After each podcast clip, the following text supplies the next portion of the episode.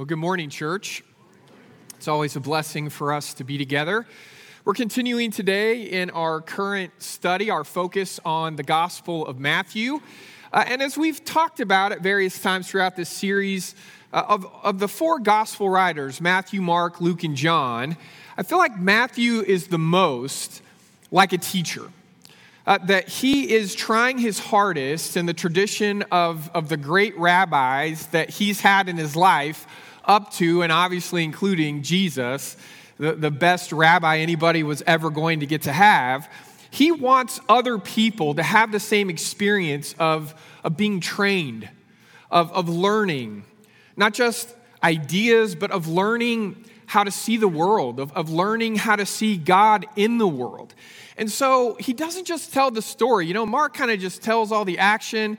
Uh, he barely has any time for Jesus to stop and speak because he's so focused on what Jesus is doing. And, and, and Luke, well, he's trying to make sure that he tells the most complete story he can possibly tell. And so he's got all kinds of material that the other gospel writers don't have. John is trying to, to reach not just the, the Jewish men and women who might encounter the story, but, but he's really focused on the world. He's focused on all the people who weren't really waiting for a Messiah to come, but they were desperate to find out was there some presence of God in the world around them that, that could reach them and change their lives? And so he's focused on presenting Jesus that way. Matthew, Matthew wants us to know just how amazing Jesus was when it came to teaching. And Matthew wants to be that kind of teacher himself. So, we have covered a lot of ground in this series. And, and, if you're anything like me, you have felt like, man, there's been a lot of information. There's been a lot of, of things we're wrestling to learn and remember and hold on to. And I wish I could tell you this morning was going to be a whole lot different, but it's not. We're, we're going to have a lot we're thinking about and focusing on because we're, we're reaching a place where Matthew, in trying to make it clear to everyone that Jesus is a new kind of Moses, he has Jesus teach in five kind of long blocks of teaching, just like the Pentateuch, right? You have those first five books in the Old Testament that, that the people received from the wisdom and the insight of Moses, and he gives them the law and he tells them the kind of life they're supposed to live because of, of God calling them into that life. And Jesus comes along and he says, You know, I've got five new lessons, five new sermons, five new messages that are connected to those first five books of the law, but they're calling us to a new place. They're calling us beyond anything that anybody had imagined in the Old Testament. And so we, we've looked at the Sermon on the Mount. That was the first sermon. That was the first message, the first extended lesson Jesus was going to give.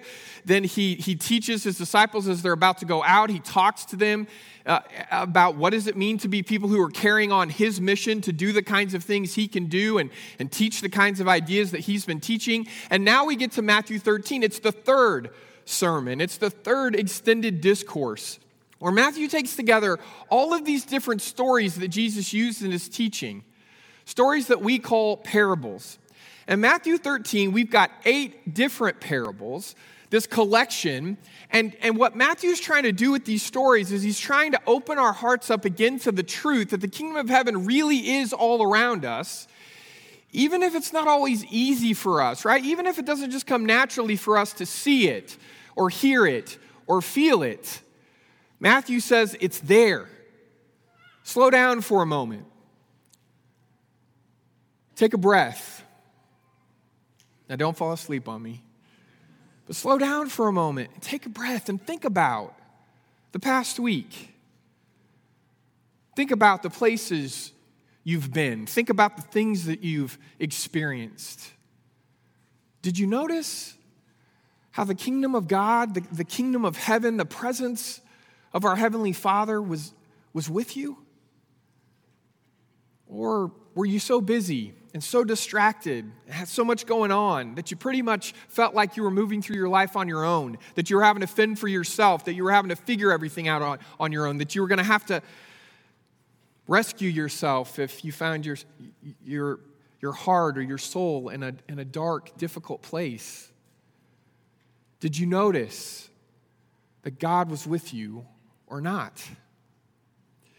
The answer all of us would give in any given week is you know, if I stop and I think about it, I look back and yeah, there were moments. If I'm a person of faith, there were moments I, I felt God's presence, but you know what? I'm pretty sure I missed, I missed a lot because I was too busy looking at myself and my abilities and my tasks and all the things in front of me. And i was too busy listening to all kinds of other voices. And i was, I was too busy experiencing things that i expected to experience. And i missed out on the unexpected ways that god the kingdom of heaven was breaking into my life. Now here's what's interesting. Not only can that be a struggle but then the way jesus decides to talk about it with us takes work to understand Parables are a very specific way of communicating an idea. And when I was growing up in church, I kind of thought that parables were like Christian versions of Aesop's fables. You know, they, they were like these short, simple stories that had one point, one uh, piece of, of morality that I needed to learn and I needed to hold on to it and you know it was just wrapped around this this little story so that it would be more memorable and it'd be easier for me to remember it later. That's not really what parables are. That's that's not how they're supposed to work. And we we learn this by virtue of the fact that Jesus kind of interacts with his disciples when he tells parables where he makes it clear that he's doing this because he wants these stories to haunt us in a good way. That they're simple and, and the, the plot is easy to follow and the characters are, are memorable. And you know you, you hear it once and you kind of got it down. You can even tell it to somebody else later.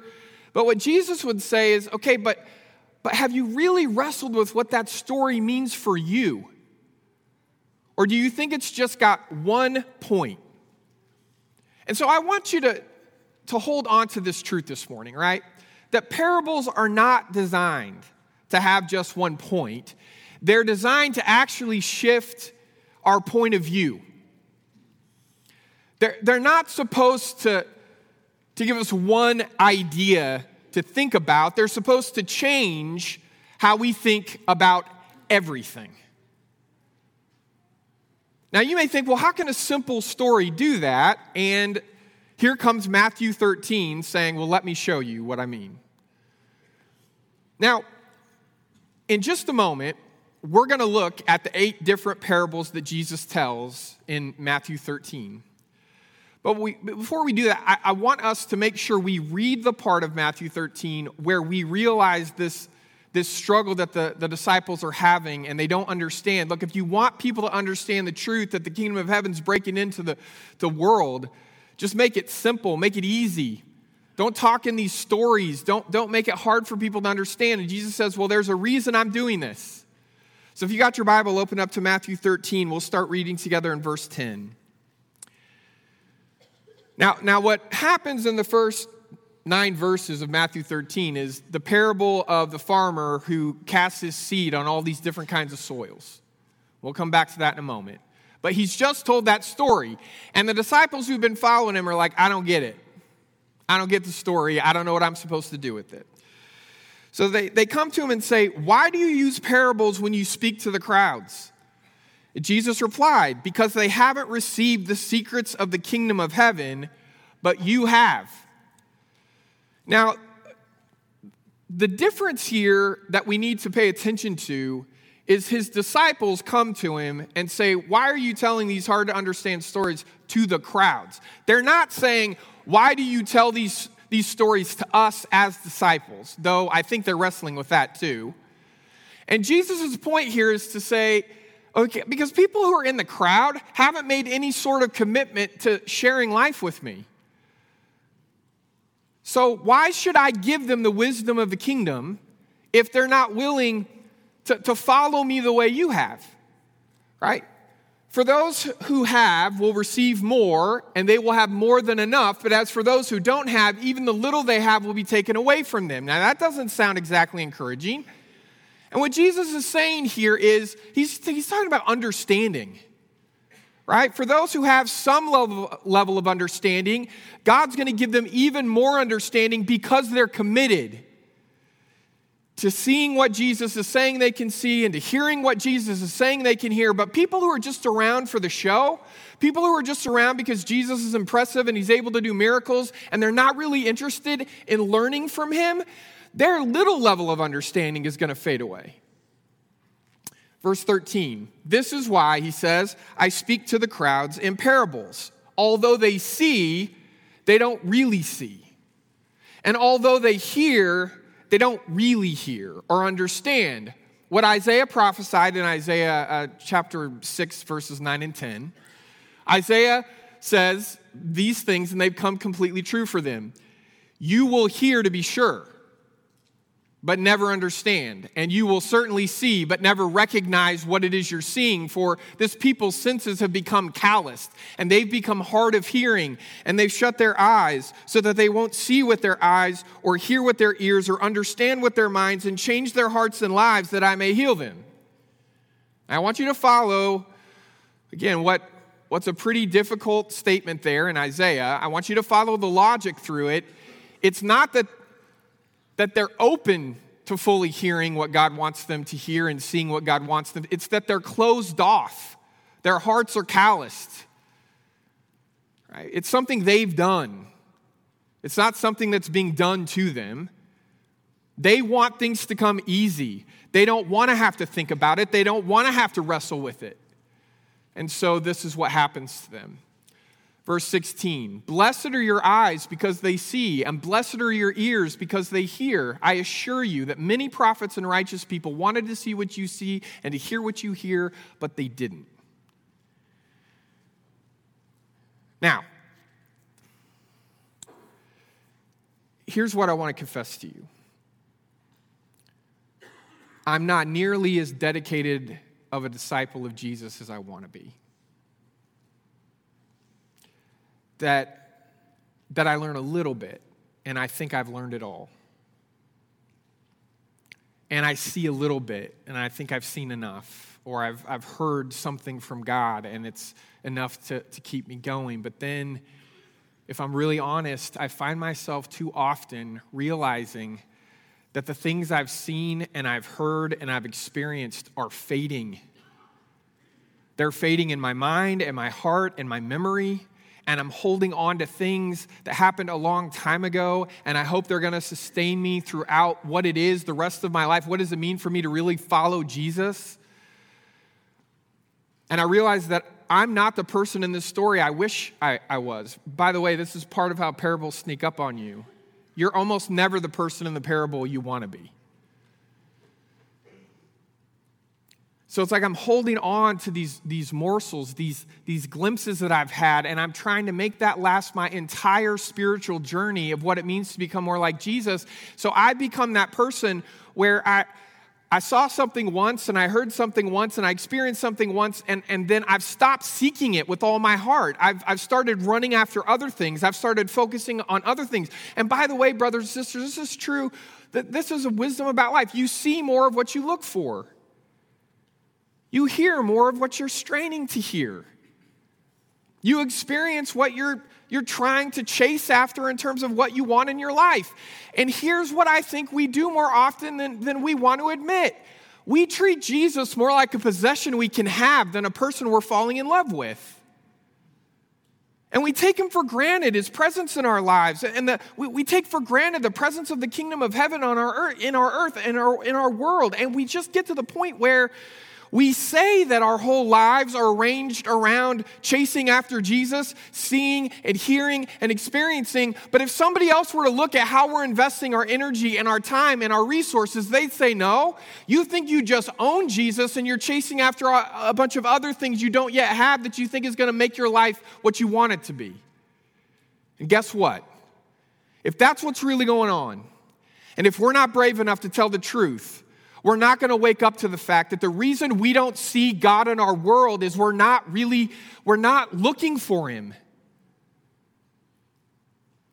We're looking for someone to win.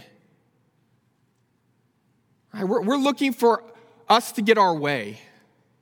We're trying to hear people tell us exactly what we want to hear. We're not trying to open our hearts up every single moment of every single day to say, God, tell me what it is I need to hear that I'm not hearing.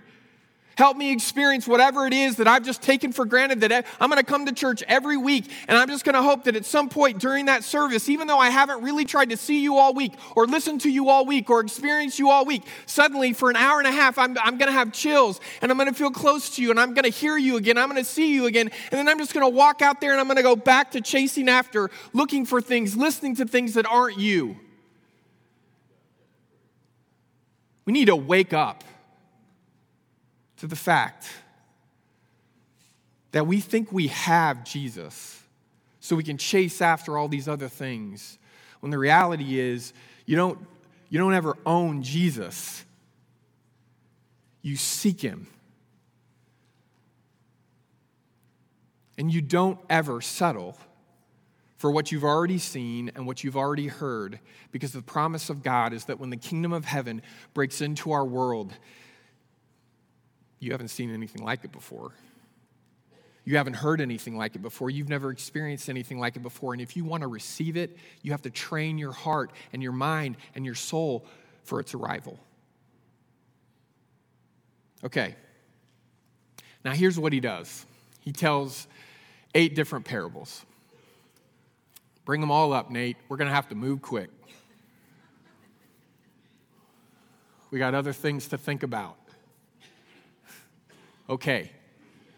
Now, here's how the arrangement works.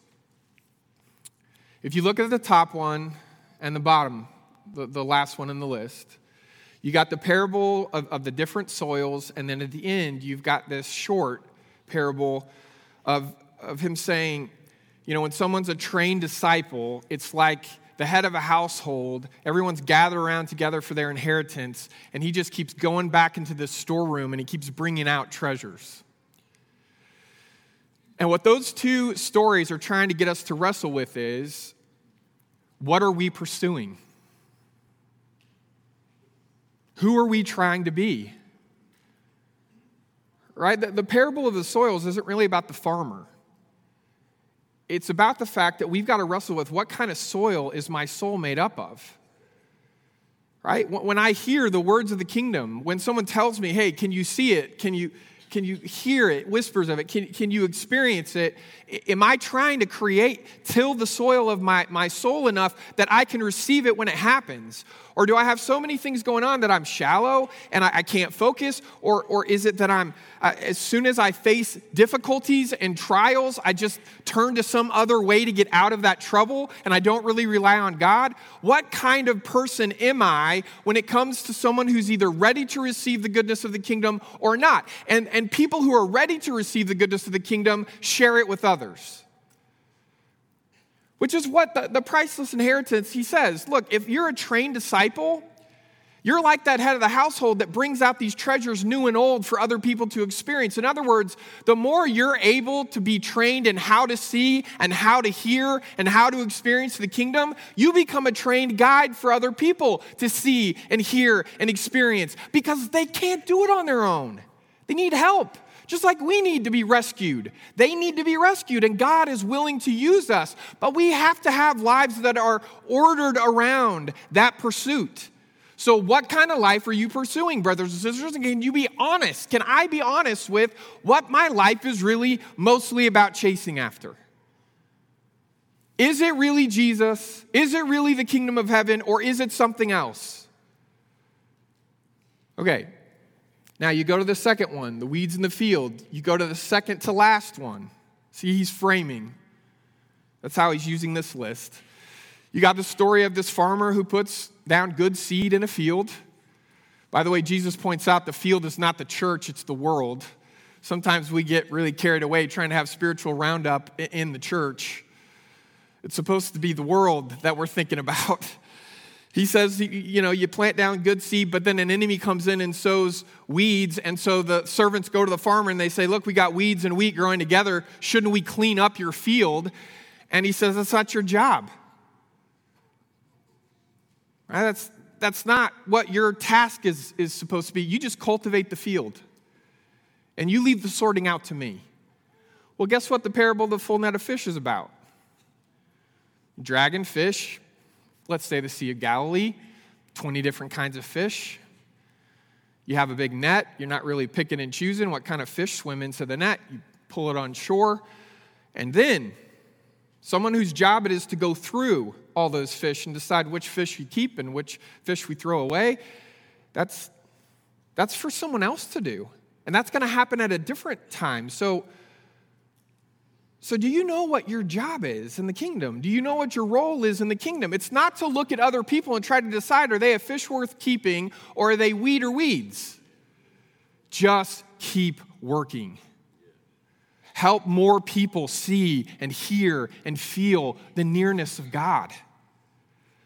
Okay, now, instead of framing, he's already set the frame up. Now you've got two parables back to back that both tell the same story the mustard seed and the yeast in the dough. Right? Both of them are about trusting that something is hidden and it can start small and you don't really see it changing things, and all of a sudden you turn around and there's this amazing transformation. That a small seed that, that's so you know you just you never expect anything of it, and all of a sudden it's it's one of the largest plants that, that's in the garden. And you know, you you have to basically take take it on faith that yeast is going to do anything. And it always does, right? Because that's how it works. And he says, too often we want the kingdom to be flashy, to be impressive, to, to be about filled church buildings and numbers that we can point to and feel good about as Christian people. And, and we can feel like we're overcoming the world. We're not called to overcome the world, we're called to love it into the embrace of God. And, and that's slow, patient work. It's, it's planting the seed and then waiting and trusting that God's the one who brings the harvest. God's the one who brings the transformation. And we better never tell versions of our own stories where we're somehow responsible for the kingdom breaking into the world. We're witnesses to the kingdom breaking in. We don't make it happen. We're witnesses. And then he's got two more stories that he tells that are connected to one another the hidden treasure and the precious pearl. Right? In the hidden treasure, it's that somebody's just walking through a field and they stumble across this amazing treasure that they weren't looking for. You, you don't, you know, you're not on a treasure hunt. You're just walking through the field, you stumble across it, and you realize what you found. Even though you weren't you weren't ready for it in all the ways that you might want to be ready for it, you, you do have this moment of insight where even though there's no logical reason you recognize it for what it is, God helps you see it for what it is. Now, the, the precious pearl is similar in that it's this one object that, that's priceless, but in that story, somebody is searching for it, right? It's a merchant who's looking to find something like that, and they come across it. And when they find it, they sell everything else so they can hold on to it. Okay, so you've got the different soils and the priceless inheritance are about the pursuit of your life. The weeds in the field and the full net of fish are about perspective. What's your job? What's God's job? Work on the field. Don't try to sort things out. The mustard seed and the yeast in the dough. Be patient, right? Have perseverance. And then finally, the hidden treasure and the precious pearl. What are your priorities? Do you know what you have in the kingdom? Do you realize it's what matters more than anything else? Or do you see it, experience it a little bit, taste it a little bit, hear it a little bit, and decide, you know what, that's nice and everything, but I'll worry about that later. Right now, I really want to make sure I make as much money as I possibly can. I want to have as much success and, and people admire me as I, as I possibly can. I want to have more and more power than I've ever had before. I'll get to that other holy, sacred stuff later. Right now, I need to do the things that are really going to make a difference. What Jesus is saying in all of this is who are you in these stories? Where are you in these stories? And do you have the courage to tell the truth about your own journey and your own pursuit, your own perspective? Your own patience, your own priorities. I mean, how open are you to someone else looking at your life and telling you what they think your priorities are? I mean, I'm not even super open to someone else telling me what my priorities should be. But man, it'd be pretty uncomfortable if someone said to me, You know, you talk a pretty good game on Sunday mornings, man. But if I were just looking at your life and I had to, you know, rate what you care about most, I don't know that I'd put seeing, hearing, and experiencing the kingdom of heaven on earth as your top priority. I think you take it for granted because you're a Christian, you're a preacher, and you work on church property, for goodness sake. You shouldn't have to work to see or hear or experience that. It should just happen.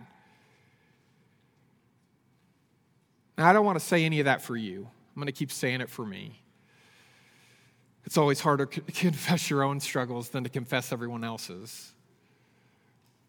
If you won't do that work, these parables won't work. If you won't let them haunt you in a good way, if you won't wrestle to find your own answer to these questions, then all they're going to be is a Christian version of fables. So I'm begging you to let them have more power than that in your life. I want us to look one last time at Matthew 13, 16, and 17, where he says, Blessed are your eyes because they, they really see. Blessed are your ears because they really hear. I assure you that many prophets and righteous people wanted to see what you see, and they wanted to hear what you hear, but, but they didn't. Did you notice he doesn't say they couldn't? He says they didn't. Look, I believe that everybody in this room, on some level, wants to see and hear and experience. But do you want it more than you want anything else?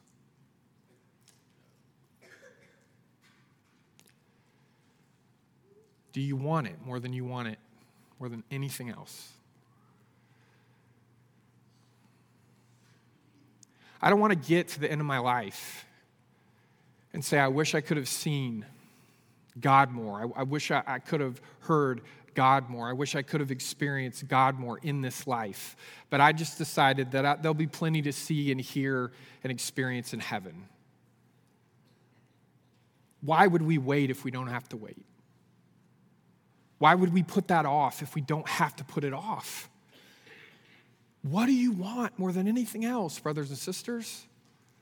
Only you can answer that question for yourself. Dedicated disciples of Jesus keep asking him to help them really see and really hear. And we need our prayer lives, our, our time in worship needs to be about us asking Jesus to help us be able to do the same thing. Man, I look at our world, I look at what it's been like over the last handful of years, and I'm telling you, I see problems more than I try to see Jesus. I see challenges more than I try to see Christ. I see things that aren't the way I want them to be, the, the, the things that are disappointing and discouraging, more than I am trying to make everything about my heart and my mind and my life chasing after the truth that we're not just waiting to go to heaven, heaven is running to us. It's here, it's right here. And if we don't see it, if we don't hear it, and if we don't experience it, it's not God's fault, it's our fault. It's our responsibility, it's our decision making, and it's our messed up priorities. And we need to come home. We need to come home to the heart of Jesus, and we need to ask Him to help us see again and hear again and feel again the truth that even if this world isn't what we hoped it would be, God isn't finished yet. And we get to, we get to be a part of that. That saving and that redemption of the world that Jesus came and lived and died and rose again for. Can you see it? Can you hear it? Try again. We're going to sing together now, and as we do, I just hope that we're able to be honest with ourselves in this coming week about what it is we're really chasing after in this life. And that if it's not Jesus, and we just say that it is, that we would find a way this week to trust in the grace of God enough to say, please help me, deliver me, help me start over, deliver me from the things I'm chasing after that aren't you. Help me come home. Would you stand now?